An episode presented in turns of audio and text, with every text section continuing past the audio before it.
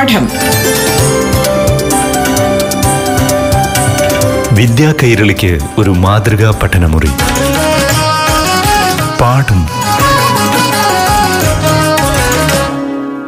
നമസ്കാരം. പ്രിയ കൂട്ടുകാരെ ഏവർക്കും സ്വാഗതം. പാഠം റേഡിയോ ക്ലാസ് മുറിയിൽ ഇപ്പോൾ അഞ്ചാം ക്ലാസ്സിലെ അടിസ്ഥാന ശാസ്ത്ര വിഷയത്തെ ആസ്പദമാക്കി അധ്യാപികയായ അനീഷ്യ. അവതരിപ്പിക്കുന്ന ക്ലാസ് കേൾക്കാം. പ്രിയപ്പെട്ട കുട്ടികൾക്ക് നമസ്കാരം. പാഠം പരിപാടിയിൽ ഇനി അഞ്ചാം ക്ലാസ്സിലെ അടിസ്ഥാന ശാസ്ത്രത്തിലെ ഏഴാമത്തെ യൂണിറ്റായ അറിവിന്റെ ജാലകങ്ങൾ. ഈ പാഠഭാഗത്തെ അറിവുകളാണ് നമ്മൾ പങ്കുവയ്ക്കുന്നത്. എല്ലാ ജീവികളും ചുറ്റുപാടുകളിൽ നിന്ന് നിരവധി അറിവുകൾ ശേഖരിക്കുന്നുണ്ട്. ഇര തേടാനും ഇണയെ കണ്ടെത്താനും ശത്രുക്കളിൽ നിന്ന് രക്ഷപ്പെടാനും ഈ അറിവുകൾ പ്രയോജനപ്പെടുത്തുന്നു. ഇതിനായി എല്ലാ ജീവികളിലും ചില ഇന്ദ്രിയങ്ങളുണ്ടെന്നും മനുഷ്യനിൽ കണ്ണ് ചെവി മൂക്ക് നാക്ക് തൊക്ക് എന്നിങ്ങനെ അഞ്ച് ഇന്ദ്രിയങ്ങളാണുള്ളതെന്നും നമ്മുടെ ചുറ്റുപാടിനെ കുറിച്ച് അറിവ് തരുന്ന ഈ അവയവങ്ങളെ ജ്ഞാനേന്ദ്രിയങ്ങൾ എന്നും അറിയപ്പെടുന്നെന്നും ഈ പാഠഭാഗത്തിലൂടെ നമ്മൾ ചർച്ച ചെയ്യുന്നു. ഇതിൽ കണ്ണിനെ കുറിച്ചും അതുപോലെ തന്നെ ചെവിയെക്കുറിച്ചും നമ്മൾ ചർച്ച ചെയ്തു കഴിഞ്ഞു. ഇനി നമുക്ക് മണം അറിയാൻ ശ്രമിച്ചാലോ? അതെ പഴുത്ത ചക്ക മുറിച്ചാൽ എങ്ങനെയാണ് മറ്റുള്ളവർ അറിയുന്നത്? ഏത് അവയവമാണ് ഇതിനെ സഹായിക്കുന്നത്? മണം അറിയാൻ സഹായിക്കുന്ന അവയവമാണല്ലോ മൂക്ക്. നമുക്ക് ചില വസ്തുക്കൾ ഒന്ന് മണത്തു നോക്കി കണ്ടുപിടിക്കാൻ ശ്രമിക്കാം. മുല്ലപ്പൂ കറിവേപ്പില ഏലം വെളിച്ചെണ്ണ ഇഞ്ചി ചെറുനാരങ്ങ ജീരകം മഞ്ഞൾ കർപ്പൂരം. നിങ്ങളുടെ ഒരാളിന്റെ ഒരു കൂട്ടുകാരന്റെ കണ്ണ് കിട്ടിയ ശേഷം അയാൾ ഓരോന്നായി എടുത്ത് മണക്കട്ടെ. കൂട്ടുകാരൻ എത്ര വസ്തുക്കൾ തിരിച്ചറിയാൻ കഴിഞ്ഞു? ഇനി നിങ്ങൾക്കോ? നിങ്ങളൊന്ന് ആലോചിച്ചു നോക്കൂ. നിങ്ങളാണ് കണ്ണ് കെട്ടി ഇത്തരത്തിൽ ഈ വസ്തുക്കളെ തിരിച്ചറിയാൻ ശ്രമിച്ചാൽ നിങ്ങൾക്ക് ഒട്ടുമിക്ക വസ്തുക്കളുടെയും പേരുകൾ കാണാതെ അറിയാമായിരിക്കും. അതായത് നിങ്ങൾ മണത്ത് കൃത്യമായി പറയുമെന്ന് എനിക്ക് ഉറപ്പാണ്. അതോടൊപ്പം തന്നെ ഭക്ഷണ സാധനങ്ങൾ കേടുവന്ന വിവരവും മണത്തിൽ നിന്ന് നമ്മൾ തിരിച്ചറിയാറുണ്ട്. വീട്ടു പരിസരത്ത് എലിയും മറ്റും ചത്തു കിടക്കുന്നതും നമ്മൾ അറിയുന്നത് മൂക്കുപയോഗിച്ചാണ്. നമുക്ക് ദുർഗന്ധം അല്ലെങ്കിൽ സുഗന്ധം അല്ലെങ്കിൽ ഏതെങ്കിലും തരത്തിലുള്ള ഗന്ധം കൊണ്ട് തിരിച്ചറിയുവാൻ കഴിയുന്ന ഒട്ടനവധി വസ്തുക്കളുണ്ട്. എന്നാൽ ചോക്ക് പേന പെൻസിൽ എന്നിവയൊന്നും നമുക്ക് ചിലപ്പോൾ മണത്ത് നോക്കി തിരിച്ചറിയാൻ കഴിയില്ല. പൊതുവെ മനുഷ്യന് ഘ്രാണശക്തി വളരെ കുറവാണ്. അതായത് പല ജീവികൾക്കും മനുഷ്യനേക്കാൾ ഘ്രാണശക്തി ഉണ്ട് എന്നർത്ഥം. ഘ്രാണശക്തിയിലെ വമ്പന്മാർ എന്നറിയപ്പെടുന്നത് സ്രാവുകളാണ്. കടലിൽ വളരെ അകലെ രക്തം വീണാൽ പോലും മണത്തറിയുവാൻ ഇവയ്ക്ക് കഴിയും. ഇനി ഘ്രാണശക്തിയിൽ ഏറെ കഴിവുള്ള മറ്റൊരു ജീവിയാണ് നായ നായകൾ അവ സഞ്ചരിക്കുന്ന വഴിയിൽ ഇടയ്ക്കിടെ മൂത്രമൊഴിക്കുന്നത് കണ്ടിട്ടില്ലേ? തിരിച്ചു വരാനുള്ള വഴി മണത്തറിയുന്നതിന് വേണ്ടിയാണിത്. നായയ്ക്ക് മണം പിടിക്കാനുള്ള കഴിവ് വളരെ കൂടുതലുള്ളത് കൊണ്ട് കുറ്റാന്വേഷണ രംഗത്ത് ഇവയെ ഉപയോഗപ്പെടുത്തുന്നു. അതുപോലെ പാമ്പുകൾ ഇടയ്ക്കിടെ നാവ് പുറത്തേക്കിരുന്നത് കണ്ടിട്ടില്ലേ? ഇതെന്തിനാണെന്നോ നാക്ക് ഉപയോഗിച്ചാണ് പാമ്പുകൾ ഗന്ധം അറിയുന്നത്. എങ്ങനെയാണ് ഗന്ധം അറിയുക? നമ്മൾ ശ്വസിക്കുന്ന വായുവിനൊപ്പം ഗന്ധകണികകൾ മൂക്കിനുള്ളിലെത്തി അവിടെയുള്ള ഗന്ധഗ്രാഹികളെ ഉത്തേജിപ്പിക്കുന്നു. ഗന്ധനാടികൾ ഈ ഉത്തേജനത്തെ സന്ദേശങ്ങളാക്കി തലച്ചോറിലെ ഗന്ധ കേന്ദ്രത്തിലെത്തിക്കുന്നു പതിനായിരത്തിലധികം വ്യത്യസ്ത ഗന്ധങ്ങളെ തിരിച്ചറിയുവാനുള്ള കഴിവ് നമ്മുടെ തലച്ചോറിനുണ്ട്. അതോടൊപ്പം തന്നെ മണവും രുചിയും തമ്മിൽ ബന്ധപ്പെട്ടിരിക്കുന്നു. നിങ്ങൾക്കറിയാം ജലദോഷമുള്ളപ്പോൾ ഭക്ഷണത്തിന്റെ രുചി അറിയാൻ കഴിയില്ല. ഇപ്പോൾ തന്നെ കോവിഡ് എന്ന അസുഖം വന്നവർക്ക് മുഖ്യമായി നേരിടുന്ന ഒരു പ്രശ്നം നിങ്ങളെല്ലാം കേട്ട് കാണും. മണവും രുചിയും നഷ്ടമാകുന്നു. അതായത് രുചിയും മണവും തമ്മിൽ ബന്ധപ്പെട്ടിരിക്കുന്ന കാര്യങ്ങളാണ്. രുചി എന്നത് നാവിനോടൊപ്പം മണവുമായി ബന്ധപ്പെട്ടിരിക്കുന്നു. ജലദോഷം മൂലം മൂക്കടഞ്ഞിരിക്കുമ്പോൾ മണം അറിയാത്തത് കൊണ്ട് തന്നെ നമുക്ക് രുചിയും കുറയും. ഭക്ഷണ പദാർത്ഥങ്ങളെ നമ്മൾ ഇഷ്ടപ്പെടുന്നതിന്റെ മുഖ്യ കാരണം അതിന്റെ രുചിയാണ്. ആ രുചി നമ്മെ അറിയിക്കുന്ന അവയവമാണ് നാക്ക്. എങ്ങനെയാണ് രുചി അറിയുന്നത്? ഭക്ഷണം ഉമിനീരിൽ അലിഞ്ഞ് നാക്കിലുള്ള രസമുകുളങ്ങളെ ഉത്തേജിപ്പിക്കുന്നു. ഈ ഉത്തേജനം സന്ദേശങ്ങളായി നാടികൾ വഴി തലച്ചോറിലെത്തുമ്പോഴാണ് നാം രുചി അറിയുന്നത്. ആഹാരത്തിലെ ഉപ്പ് പുളി മധുരം കയ്പ് എന്നിവ അറിയുന്നത് നാവിലെ രസമുകുളങ്ങളുടെ സഹായത്താലാണ്. നോക്കൂ പാഠപുസ്തകത്തിലെ ചിത്രത്തിന്റെ സഹായത്തോടെ നാവിന്റെ വിവിധ ഭാഗങ്ങളിൽ ഉള്ള പുളി ഉപ്പ് മധുരം കയ്പ് തുടങ്ങിയ രസമുകുളങ്ങളുടെ സ്ഥാനങ്ങൾ കണ്ടെത്തുവാൻ നിങ്ങൾക്ക് കഴിയും. നോക്കൂ മധുരമുള്ള വസ്തുക്കൾ നാവിന്റെ ഏത് ഭാഗം കൊണ്ടാണ് നമുക്ക് തിരിച്ചറിയാനാവുക? അതോടൊപ്പം തന്നെ കയ്പുള്ള ഗുളികകൾ നമ്മൾ നാവിന്റെ ഏത് ഭാഗത്ത് വെച്ചായിരിക്കും കഴിക്കേണ്ടത് എന്നും നാവിൽ രസമുകുളങ്ങളുടെ സ്ഥാനം കണ്ടെത്തിയാൽ മനസ്സിലാക്കാൻ കഴിയും. നാവിൽ കയ്പ് അനുഭവപ്പെടുന്നത് നാവിന്റെ ഏറ്റവും ഉൾഭാഗത്താണ്. അതുകൊണ്ട് തന്നെ കയ്പുള്ള ഗുളികകൾ ഇനിയെങ്കിലും നിങ്ങൾ കഴിക്കുമ്പോൾ ശ്രദ്ധിക്കണം. അതോടൊപ്പം തന്നെ നമുക്ക് ഒരു കുഞ്ഞുറുമ്പ് നമ്മുടെ ശരീരത്തിലൂടെ ഇഴയുന്നത് നാം അറിയാറുണ്ട്. ഒപ്പം ഒരു ചെറിയ നൂൽ നമ്മുടെ ശരീരത്തിലൂടെ ഇഴഞ്ഞാൽ പോലും നമുക്ക് അറിയാൻ കഴിയും. ചൂടുള്ള വെള്ളം അല്ലെങ്കിൽ തണുത്ത വെള്ളം ശരീരത്തിൽ എവിടെയെങ്കിലും വീഴുമ്പോഴും കാലിലൊരു മുള്ളു കൊള്ളുമ്പോഴും ഒക്കെ നമ്മൾ അറിയാറുണ്ട്. ഇതെല്ലാം എങ്ങനെയാണ് സാധ്യമാകുന്നത്? സ്പർശം അറിയുന്നത് ത്വക്ക് മുഖേനയാണ് അല്ലേ? തൊക്ക് എന്നത് നമ്മുടെ ശരീരത്തെ മുഴുവൻ പൊതിഞ്ഞിരിക്കുന്ന ഏറ്റവും വലിയ ഒരു അവയവമാണ്. സ്പർശനത്തിലൂടെ എന്തെല്ലാം നമുക്ക് തിരിച്ചറിയാൻ കഴിയും? ചൂട് മിനുസം മാർദ്ദവം ആകൃതി വലിപ്പം എന്നിവയെല്ലാം നമുക്ക് തിരിച്ചറിയുവാൻ കഴിയും. സ്പർശം ചൂട് മാധവം വേദന എന്നിവ ഓരോന്നും അറിയുന്നതിന് തൊക്കിൽ ഗ്രാഹികളുണ്ട്. വേദന അറിയാനുള്ള ഗ്രാഹികളാണ് കൂടുതൽ. ഇത് ശരീരത്തിന്റെ മൊത്തത്തിലുള്ള സംരക്ഷണത്തിന് ആവശ്യമാണ്. ചൂടറിയാനുള്ള ഗ്രാഹികളാണ് കുറവ്. സ്പർശഗ്രാഹികൾ ശരീരത്തിന്റെ ചില ഭാഗങ്ങളിൽ കൂടുതലും ചില ഭാഗങ്ങളിൽ കുറവുമാണ്. തൊട്ടു നോക്കാൻ വിരൽ ഉപയോഗിക്കുന്നത് ഇതുകൊണ്ടാണ്. ഏറ്റവും വലിയ ഇന്ദ്രിയവും ഏറ്റവും വലിയ അവയവവും തൊക്കാണ് എന്ന് നിങ്ങൾ മറക്കരുത്.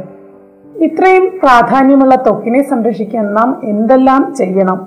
തൊക്കിനെ സംരക്ഷിക്കാൻ കുളിക്കുമ്പോൾ തൊക്ക് നന്നായി വൃത്തിയാക്കണം. അമിതമായ ചൂട് തണുപ്പ് എന്നിവയിൽ നിന്നെല്ലാം ത്വക്കിനെ സംരക്ഷിക്കണം. അതോടൊപ്പം തന്നെ സ്പർശം അറിയാൻ ത്വക്കിന് കഴിവില്ലായിരുന്നെങ്കിലോ?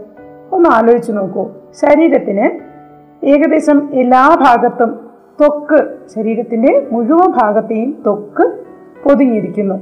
അതോടൊപ്പം തന്നെ വേദന അറിയാനുള്ള ഗ്രാഹികളാണ് കൂടുതലും ത്വക്കിൽ ഇത് ശരീരത്തിന്റെ മൊത്തത്തിലുള്ള സംരക്ഷണത്തിന് ആവശ്യമാണ്. അതിനെക്കുറിച്ച് നിങ്ങൾ ചിന്തിച്ചു നോക്കൂ. നമ്മുടെ ശരീരത്തിന് എവിടെയെങ്കിലും കേടുകൾ പറ്റുകയാണെങ്കിൽ അതിൽ നിന്നും നമ്മൾ പിൻവലിയുവാൻ എത്രയും അത്യാവശ്യമുള്ളത് വേദന അറിയാനുള്ള ഗ്രാഹികളാണ്. ശരീരത്തിന്റെ മൊത്തത്തിലുള്ള സംരക്ഷണത്തിനാണ് ശരീരത്തിന്റെ എല്ലാ ഭാഗത്തും ഇത്തരത്തിലുള്ള ഗ്രാഹികൾ ധാരാളം നൽകിയിരിക്കുന്നത്. അതോടൊപ്പം തന്നെ സ്പർശഗ്രാഹികൾ ശരീരത്തിന്റെ ചില ഭാഗങ്ങളിലാണ് കൂടുതൽ ചിലയിടങ്ങളിൽ കുറവുമാണ്. അതിൽ നിന്ന് തന്നെ നിങ്ങൾക്ക് നമ്മുടെ വിരൽ സ്വാഭാവികമായും ഒരു കാര്യം എന്തെങ്കിലും നമുക്ക് മനസ്സിലാക്കുവാൻ കണ്ണിന്റെ സഹായമില്ലാതെ മനസ്സിലാക്കാൻ അല്ലെങ്കിൽ കൂടുതൽ മനസ്സിലാക്കാൻ നമ്മൾ എപ്പോഴും അവയൊന്ന് കയ്യിലെടുക്കാനും തൊട്ടു നോക്കാനും ആഗ്രഹിക്കാറുണ്ട്. അത് കൂടുതലും സ്പർശഗ്രാഹികൾ കൂടുതലുള്ളത് വിരലിലായതുകൊണ്ട് തന്നെയാണ്. ഇത്തരത്തിലൊക്കെ നമ്മളെ ഏറ്റവും കൂടുതൽ അറിയുവാൻ സഹായിക്കുന്ന ത്വക്കിനെ സംരക്ഷിക്കാൻ നാം കൃത്യമായും ത്വക്കിന്റെ ആരോഗ്യം നോക്കേണ്ടതുണ്ട്. ത്വക്കിൽ അധികമായി ചൂടോ തണുപ്പോ മർദ്ദമോ അതുപോലെ തന്നെ വേദനയോ ഉണ്ടാക്കാതെ നമ്മൾ നോക്കണം. സ്പർശമറിയാൻ ത്വക്കിന് കഴിവില്ലായിരുന്നെങ്കിൽ ശരീരത്തിലുണ്ടാകുന്ന മുറിവുകളും ക്ഷതങ്ങളും ശരീരത്തിലേക്കുന്ന തണുപ്പും ചൂടുമെല്ലാം നാം അറിയാതെ പോവുകയും നമ്മുടെ ജീവന് തന്നെ അത് കേടായി മാറുകയും ചെയ്യും. നമ്മുടെ ശരീരത്തിന്റെ എല്ലാ ഭാഗത്തും അതായത് ശരീരത്തിന്റെ വിരൽ തുമ്പുകൾ ചുണ്ടുകൾ എന്നീ ഭാഗങ്ങൾക്കാണ് അധികം സ്പർശന ശേഷിയുള്ളത് എന്ന കൗതുകകരമായ കാര്യവും നമ്മൾ ഈ പാഠഭാഗത്തു നിന്ന് മനസ്സിലാക്കേണ്ടതുണ്ട്. നോക്കൂ ഈ പാഠഭാഗത്തെ അറിവുകൾ ഇവിടെ അവസാനിക്കുന്നു. കൂടുതൽ വിശേഷങ്ങളുമായി അടുത്ത പാഠം പരിപാടിയിലൂടെ വീണ്ടും കണ്ടുമുട്ടാം. അതുവരേക്കും നന്ദി നമസ്കാരം. പാഠം. വിദ്യാ കൈരളിക്ക് ഒരു മാതൃകാ പഠനമുറി. പാഠം.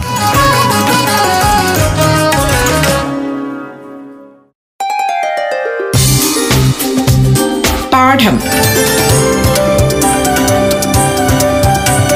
വിദ്യാ കൈരളിക്ക് ഒരു മാതൃകാ പഠനമുറി. പാഠം. നമസ്കാരം കുട്ടികളെ. ഇനി യു പി വിഭാഗത്തിലെ ആറാം തലത്തിലെ അടിസ്ഥാന ശാസ്ത്ര വിഷയത്തെ ആധാരമാക്കി അധ്യാപികയായ അനീഷ്യ അവതരിപ്പിക്കുന്ന ക്ലാസ് കേൾക്കൂ. പ്രിയപ്പെട്ട കുട്ടികൾക്ക് നമസ്കാരം. പാഠം പരിപാടിയിൽ ഇനി ആറാം ക്ലാസ്സിലെ അടിസ്ഥാന ശാസ്ത്രത്തിലെ എട്ടാമത്തെ യൂണിറ്റായ തിങ്കളും താരങ്ങളും ഈ പാഠഭാഗത്തെ അറിവുകളാണ് നമ്മൾ പങ്കുവയ്ക്കുന്നത്. ആകാശ ദൃശ്യങ്ങൾ ആദ്യകാലത്ത് മനുഷ്യൻ വിസ്മയത്തോടെയാണ് നോക്കിക്കണ്ടത്. അവന്റെ അന്വേഷണ തൃഷ്ണ വർദ്ധിക്കുന്നതിനും ഭാവന വികസിക്കുന്നതിനും അവ നൽകിയ സംഭാവനകൾ വിലപ്പെട്ടതാണ്. ചന്ദ്രനും സൂര്യനും നക്ഷത്രങ്ങളുമെല്ലാം സാഹിത്യലോകത്തിന് എന്നും പ്രിയപ്പെട്ടതായിരുന്നു. ഭാവനാവിലാസങ്ങൾക്കൊപ്പം ഇവയെക്കുറിച്ചുള്ള അറിവും വികസിച്ചു വന്നു ആദ്യം കേവല നിരീക്ഷണത്തിലൂടെയും പിന്നീട് ടെലസ്കോപ്പ് ഉപയോഗിച്ചുള്ള നിരീക്ഷണത്തിലൂടെയുമാണ് ഇത് സാധ്യമായത്. ഇന്ന് ധാരാളം ആൾക്കാർ വാനനിരീക്ഷണത്തിൽ തൽപരരാണ്. ഭൂമി സ്വയം കറങ്ങുന്നു സൂര്യനെ ചുറ്റുന്നു ചന്ദ്രൻ ഭൂമിയെ ചുറ്റുന്നു തുടങ്ങിയ കാര്യങ്ങൾ അനുഭവേദ്യമാകുന്നത് ആകാശ നിരീക്ഷണത്തിലൂടെയാണ് അതിന് അവസരം നൽകുന്നതുമാണ് ഈ യൂണിറ്റ്.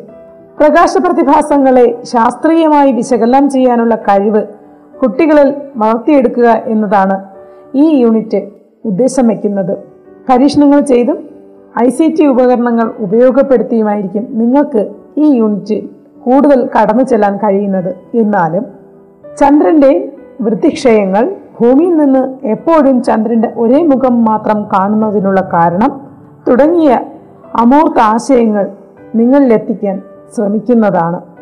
അതുമായി ബന്ധപ്പെട്ട പരീക്ഷണങ്ങൾ പാഠപുസ്തകത്തിൽ പറഞ്ഞതുപോലെ പലതവണ ചെയ്തു നോക്കി സ്വയം വ്യക്തത വരുത്തേണ്ടതുണ്ട് എന്നത് ഈ യൂണിറ്റിന്റെ ഒരു പ്രത്യേകതയാണ്. ആകാശ നിരീക്ഷണത്തിനായി പലപ്പോഴും സഹവാസ ക്യാമ്പുകളൊക്കെ സംഘടിപ്പിക്കാറുണ്ട്. എങ്കിലും അറിവിന്റെ പുതിയ ചക്രവാളങ്ങൾ എത്തിപ്പിടിക്കാൻ നമുക്ക് ചില കുഞ്ഞു ചർച്ചകൾ ഇവിടെ നടത്താം. അതെ അതെ ആകാശ കാഴ്ചകൾ എന്നും വിസ്മയിപ്പിച്ചിട്ടുണ്ട്. അല്ലെ? മനുഷ്യനെ വിസ്മയിപ്പിക്കുന്നതാണ് ആകാശത്തിലെ സൂര്യൻ. എല്ലാ ദിവസവും രാവിലെ കിഴക്കുതിക്കുകയും വൈകിട്ട് പടിഞ്ഞാറ് അസ്തമിക്കുകയും ചെയ്യുന്നത്. എല്ലാ ദിവസവും സൂര്യൻ പകൽ സമയത്ത് ആകാശത്തുണ്ടാവും. ചന്ദ്രനോ? ഒരു ദിവസം തേങ്ങാപ്പൂൾ പോലെ വൈകിട്ട് പടിഞ്ഞാറൻ ചക്രവാളത്തിൽ. വേറൊരു ദിവസം സന്ധ്യയ്ക്ക് പൂർണ വട്ടത്തിൽ കിഴക്കൻ ചക്രവാളത്തിൽ. നക്ഷത്രങ്ങളുടെ സ്ഥാനവും മാറുന്നുണ്ട്. ഇതൊക്കെ എങ്ങനെയാണ് സംഭവിക്കുന്നത്?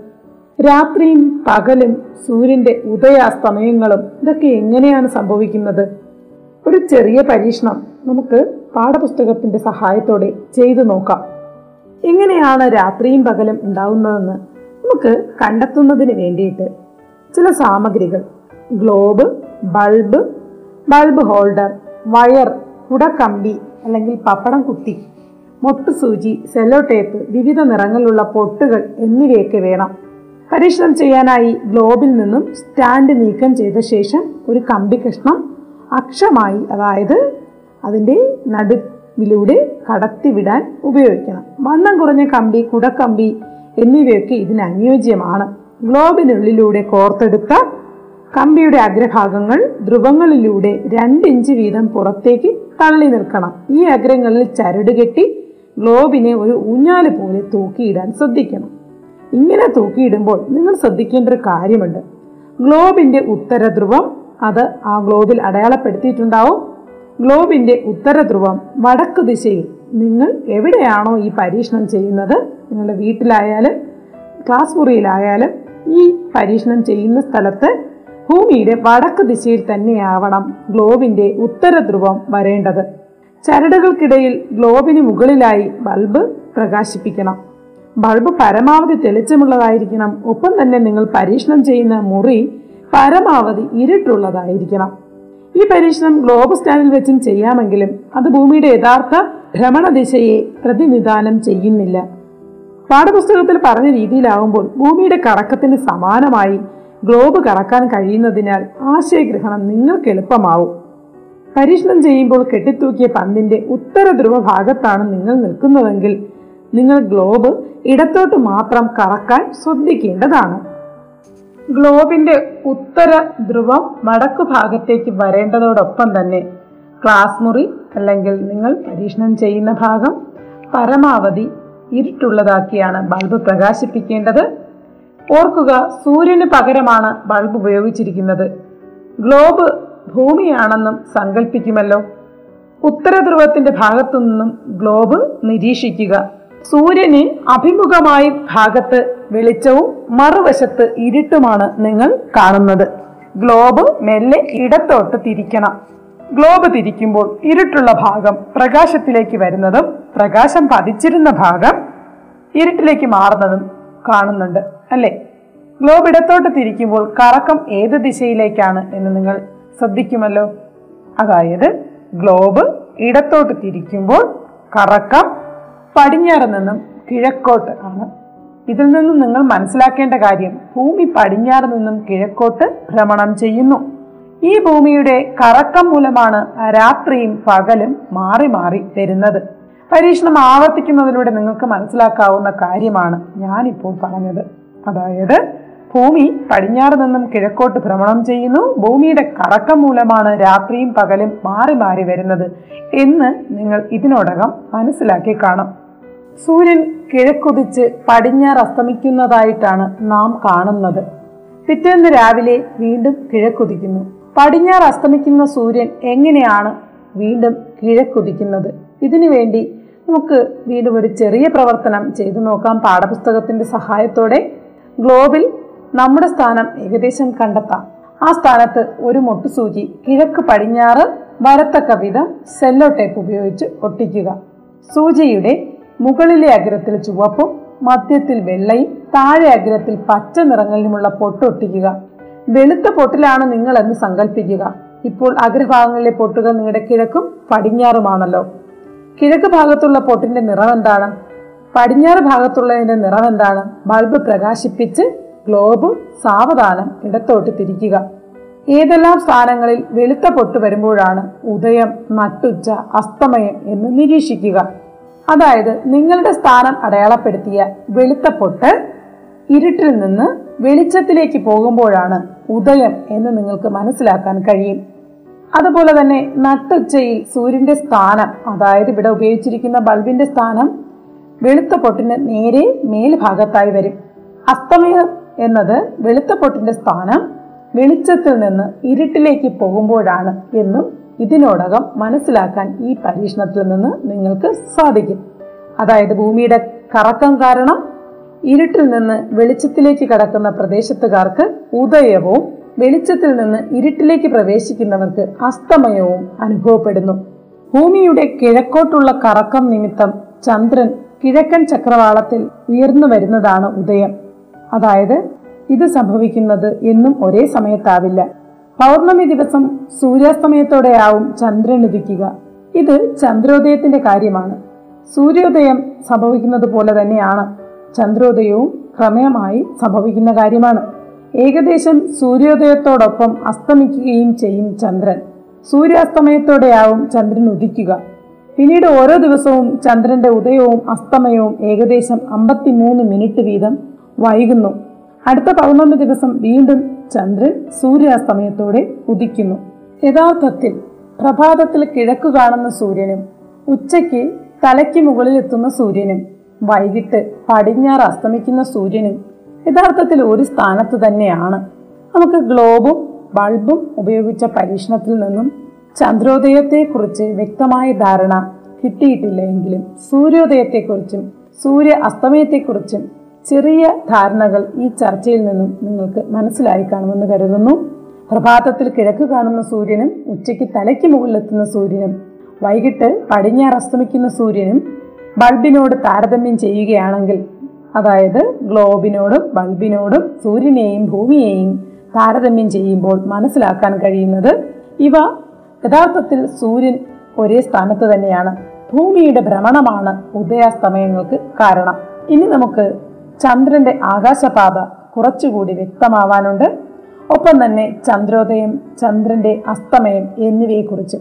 ഈ പാഠഭാഗത്തെ അറിവുകൾ അവസാനിക്കുന്നില്ല. ചന്ദ്രോദയത്തെക്കുറിച്ചും മറ്റ് വിശേഷങ്ങളെക്കുറിച്ചും അടുത്ത പാഠം പരിപാടിയിലൂടെ വീണ്ടും കണ്ടുമുട്ടാം. ചർച്ച ചെയ്യാം. അതുവരേക്ക് നന്ദി നമസ്കാരം. പാഠം. വിദ്യാ കൈരളിക്ക് ഒരു മാതൃകാ പഠനമുറി. പാഠം